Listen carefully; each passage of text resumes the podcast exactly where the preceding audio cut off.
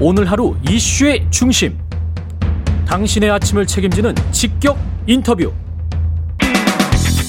여러분은 지금 KBS 일라디오 최경영의 최강 시사와 함께하고 계십니다.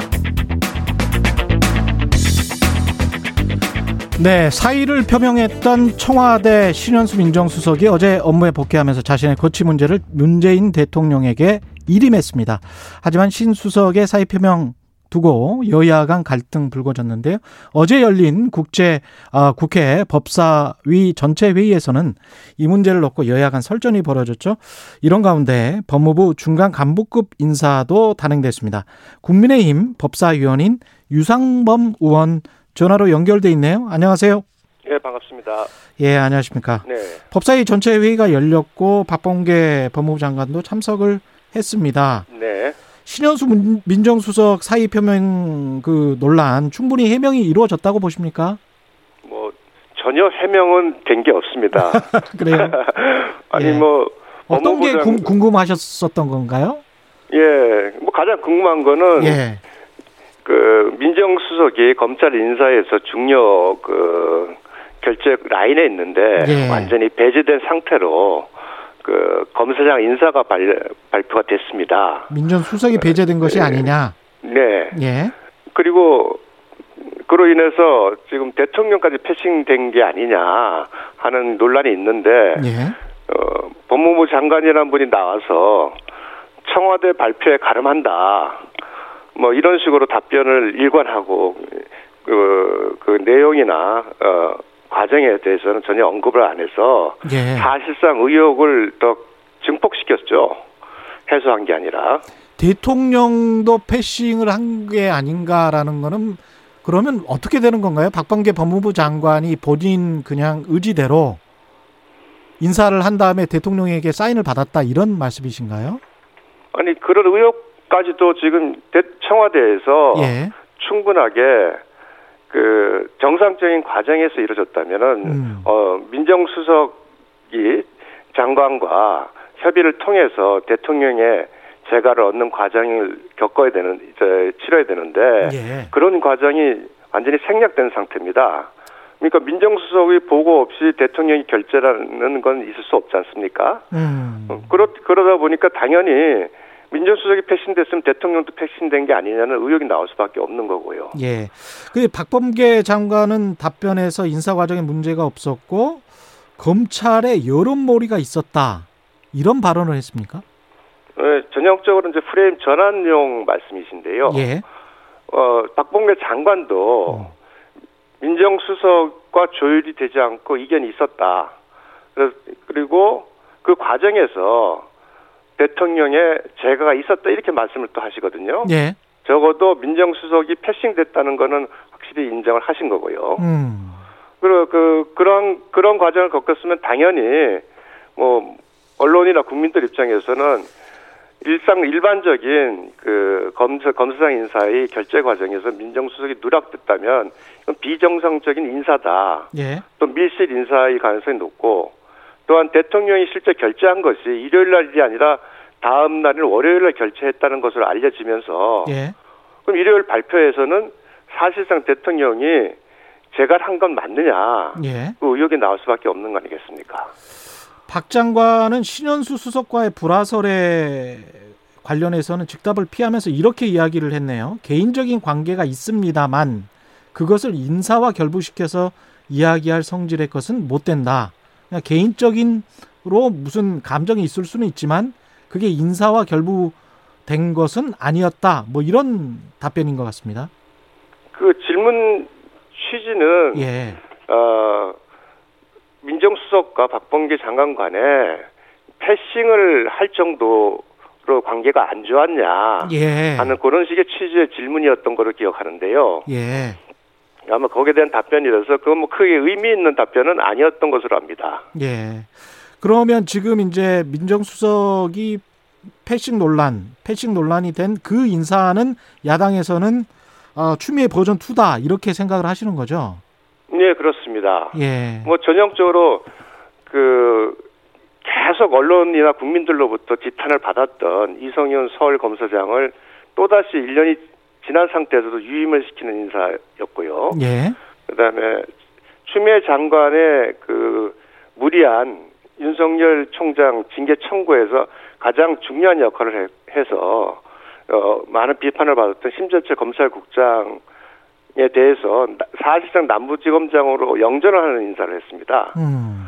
그러니까 이거는 친정부 검사는 어떠한 비난을 받거나 잘못을 했다고 했어도 영전이 되고 또 그렇지 않은 검사는 어 항상 내치는 이런 인사가 바- 계속 반복이 되고 있는 걸 그대로 보여줬지 않습니까? 예. 추미애 장관 때 그 했던 그 인사의 행태가 박범계 장관에서도 똑같이 이어진 겁니다. 그 어쨌든 어제 신현수 민정수석이 복귀를 했고 문재인 대통령의 거취를 일임했다. 이렇게 지금 보도가 나오고 있고 이것까지는 뭐 사실인 것 같은데 네 네.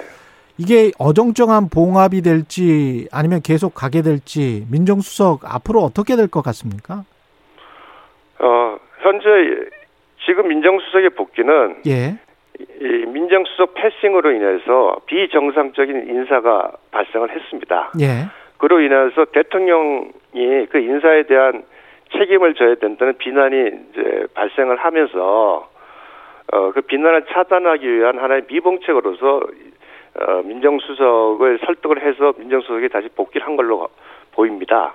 음. 다만 예. 지금 현재 그 친문 강경 세력들의 생각이나 예.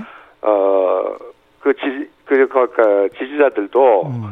기본적으로 검찰에 대해서는 적폐로서 받아들이면서 예. 어 지금 친정부 인사에 대해서는 어 지속적인 그시 영전 인사를 하고 그 정권 수사를 했던 사람은 좌천 인사를 하는 행위를 반복을 해왔습니다. 예. 그것이 반복된다면 어그 민정수석과 그 뭐 박범계 장관의 갈등은 언제든지 재현이 될 수 있고 또 친문 강경 세력과의 갈등도 언제든지 재현이 되기 때문에 음. 이것은 영원히 뭐 그 서로 간에 어떤 화해를 했다기보다는 아주 일시적인 미봉책이다 이렇게 보고 있습니다. 지금 의원님이 말씀하시는 친문 강경 세력은 집권 여당 내에 있는 국회의원들을 말씀하시는 겁니까? 아니면 청와대에 있는 비서관들을 말씀하시는 겁니까? 뭐 그 양쪽 다 지금 통칭해서 말씀드리는 겁니다. 꼭 집어서 저 이름을 말씀해 주실 수 있을까요? 아, 그거는 저 그러니까 친문 강경 세력이 어떤 어떤 사람들인지 제가 좀 궁금해서요. 제가 잘 네. 몰라서. 네. 그걸 뭐 직접 구체적으로 말하는 건 적절치 않고요. 예. 지금까지 지금 인사에서 박범계 장관을 필두로 해서 많은 사람들 옆에서 그 지금까지 인, 그 검찰에 대해서 예. 아주 강경한 입장을 보여왔던 많은 사람들이 있습니다, 실제로. 예. 그런 사람들은 친문 강경 세력이고 그 사람들이 지금 그 어떤 주도하고 있다 그런 말씀이신 거예요. 네, 저는 그렇게 보고 있습니다.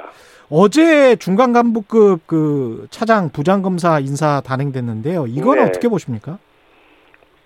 그거는 어떤 그 미- 신현수 민정수석의 복귀와 예. 어, 일면 좀 연결된다고 보고 있습니다. 아. 결국은 예. 신현수 민정수석이 복귀한다면 명분이 있어야 되지 않겠습니까? 예. 그 명분으로서 음. 중간 간부 인사에서 뭐 우리 소위 핀셋 인사나 예. 정권 수사를 뭐 추진했던 그 검사 또는 이성윤 검사장에게 반기를 들었던 검사들에 대해서 자천 인사를 하지 않는 형 모습을 보임으로써 어 신현수 수석의 청와대 복귀에 대한 명분을 준 것으로 이렇게 생각을 하고 있습니다. 지금 이번 인사를 보면 월성 1호기 경제성 조작 의혹과 관련된 검사, 그 다음에 김학의 전 법무부 차관 출국 금지 위법 논란과 관련된 검사는 계속 유임됐잖아요. 네, 그렇습니다. 예, 이거는 이 두 사건은 지금 야당이 어, 가장 신경 쓰면서 정권형 비리, 정권 차원의 비리가 있는 것 아닌가 이렇게 지금 생각하고 있는 중요 수사에 들어가는 거죠. 네, 그렇습니다. 예, 그래서 이 부분에 관해서는 좀 만족을 하십니까? 그러면 검찰 인사? 어 원래 그 지금 그 거기에 수사를 하는 검사들 자체는 6개월밖에 안 된 검사입니다. 예, 그러니까 당연히 원래 유임을 해야 되는 겁니다. 예, 어, 검찰 조직의 안정, 업무의 연속성을 위해서 통상 부장 검사들은 1년은 그, 그 자리에 보임을 시키는 것이 그그 관례고 원칙입니다. 예. 그런데도 지, 육- 지난 그 추미애 장관 시절에 1년 동안 세 번의 인사를 하면서 거기에 문제됐던 검사들을 그 핀셋으로 뽑아서 자천시키는 게 반복되다 보니까 음. 마치 지금 이것이 뭐 그 정권에서 배려한 것처럼 보이기도 하는데요. 네. 실제로는 그 인사 원칙을 지켜준 거죠 그대로. 당연한 인사였다. 네, 당연한 인사입니다 이건. 예, 네. 그렇게 말씀하시는 거고 이문전 검사에게 이제 수사권을 줬습니다. 수사 검사 같이 할 수 있게 겸임을 할 수 있게 했는데요. 네. 이것에 대해서는 어떻게 생각하십니까? 그래서 어제 법무부 장관이 이문 대검 연구관에게 수사권을 주는 예가 없습니다. 아주 예외적으로 줘서 그 김도부 의원께서 어 도대체 왜 수사권을 줬냐고 물어봤더니 아마 이문정 검사가 수사권을 강 강력히 원해서 줬다 이렇게 좀 황, 황당한 답변을 하셨는데요. 예. 아마 특정한 목적이 있지 않겠나 싶습니다. 어, 뭐, 한명숙 전 총리 그 사건과 관련돼서 지금 그 여권 쪽에서는 끊임없이 재심 등을 요, 어, 해서 사실상 과거의 죄를 어, 다시 뒤집으려는 의도가 강하게 가지고 의도를 강하게 가지고 있는데 예. 어, 그 사건에 관해서 수사권을 줌으로써 음. 어, 막 그와 같은 그 방법을 찾은 게 아닌가 이렇게 생각을 하고 있습니다. 그 한명숙 전 국무총리 수사팀 위증 의혹 감찰을 맡고 네. 있는데 네. 이 수사가 이제 본격화될 것이다. 이것도 근데 검찰에서 무슨 비리가 있었다면 수사를 하긴 해, 했어야 되는 거 아닙니까?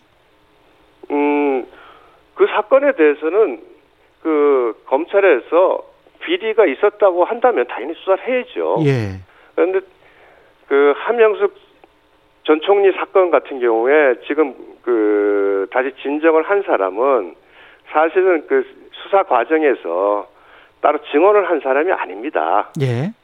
그래서 그 부분에 관해서는 다시 한번 뭐 검토를 한다고 해도 제가 봐서는 음. 결과는 달라지지 않을 것이다. 이렇게 지금 판단하고 있습니다. 예. 좀 다른 이야기 드려보면요. 임성근 부장판사와 관련해서 지금 탄핵을 국회에서 받았고 그래서 이제 헌법재판소로 이 사건이 넘어가서 어, 임 부장판사가 법률 대리인단을 통해 탄핵 이유가 없다 이런 답변서를 헌재 제출했습니다. 어떻게 네. 보십니까? 뭐 그건 그 임성근 부장 판사의 그 행위 직권남용 직무유기가 1심에서 무죄가 선고됐습니다. 예. 어, 그 무죄 선고 이유도 그 재판의 권유나 조언하는 행위가 위헌적이라고 판단했지만 그것이 재판 결과에는 전혀 영향을 미치지 못했다. 음. 그래서 무죄다라는 겁니다. 예. 그렇다면 이건 어, 그 행위가 적절치는 않았지만 예. 불법성이 중대하지 않다는 것입니다. 음. 행위는 위헌적이었지만 결과에 그러니까 영향을 위헌적이라고 판단을 했지만 예. 결국은 그 그것이 실질적으로 재판 결과에 전혀 영향을 미치지 않았기 때문에 예. 그것은 불법성이 중하지 않다는 겁니다. 아. 노무현 전 대통령께서 음. 탄핵을 당했을 때 결국은 탄핵이 기각이 됐습니다. 예. 그 사유도 대통령의 그 행위가 음. 어, 위헌적이고 불법이지만 중대하지 않았기 때문에 탄핵 사유가 안 된다. 음. 이렇게 해서 어, 탄핵이 기각된 겁니다. 예. 임성근 판사도 그와 같은 논리로 본다면 음. 결국은 뭐 기각이 될 것으로 예상이 되는데 예. 뭐 아시다시피 2월 28일 날 임성근 그 부장은 임기가 끝나죠. 판사 임기가 끝납니다. 예. 탄핵 소추는 할 수 있지만 이미 음. 탄핵 심판을 할 때쯤이면 임기가 끝나기 때문에 아마 각하가 될 수밖에 없지 않나 음. 이렇게 판단을 하고 있습니다. 실효적인 어떤 결정이 이루어지지는 못할 것이다. 그런 네, 말씀이시네요. 그렇습니다. 예. 어, 임성근 부장판사 사표 수리 관련해서 이제 거짓 해명을 했죠. 그 김명수 네. 대법원장. 대법원장이 한 번도 아니고 여러 번 했죠. 예. 이 사과를 했습니다. 법원 내부 게시판에. 네, 네. 이거는 어떻게 보셨습니까? 대법원장이라는 막중한 위치에 있는 분이 예. 대국민 사과를 한 때는 거기에 따른 형식이 또 맞아야 됩니다. 예. 대국민 사과를 하신다면서 내부 게시판에다가 그 사과문을 올리면서 대국민 사과를 했다. 이건 이건 형식에 저는 맞지는 않습니다. 음. 둘째는 그 대국민 사과를 한다면은 그 진정성이 보여야 되는데 제가 뭐 여러 번 말씀을 드렸듯이 그 거짓으로 그 의원실에 답변을 보내 답변서를 보냈으면서도 부정확한 기억으로 답변을 했다고 말씀을 하시고 예. 그 녹취록에도 다 나와 있습니다 나와 있습니다만 그탄 정치권의 탄핵 논란 때문에 사표를 수리하지 못한다라고 명확히 말을 했음에도 불구하고 정치적 고려가 있지 않았다는 걸 또다시 그 사과문에 밝혔습니다. 예. 이거는 사과문이 아니라 변명서에 불과한 거고요. 아, 그러다 보니까 불과하다? 사과문을 예. 사과문을 게재하고도 또다시 내부적 으로나 국민적으로 비난을 받은 겁니다.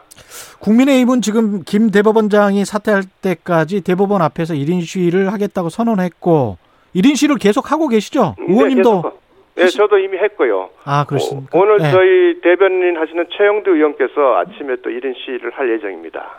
이 사퇴할 때까지 1인 시위 계속 하겠다는 건데 사퇴를 안 하면 뭐 별다른 방법이 없지 않습니까? 사실. 아니 뭐 강제로 끌어내릴 수 있는 방법은 없고 예. 또 사실은 유일한 방법이라는 것이 타- 국회의 탄핵과 헌법재판소의 탄핵 결정인데 음. 지금 뭐 탄핵 소추가 되려면 150석 이상의 그 동의를 얻어야 되는데 현 상황에서는 어, 실질적으로 가능한 방법은 없는 거죠. 예. 알겠습니다. 오늘 말씀 감사하고요. 국민의힘 유상범 의원이었습니다. 고맙습니다. 네, 감사합니다. 네, KBS 1라디오 최경련의 최강 시사 1부는 여기까지고요. 잠시 후 2부에서는 여의도 정책맨 더불어민주당 홍익표 정책위 의장 만나봅니다. 잠시 후에 뵙- 뵙겠습니다.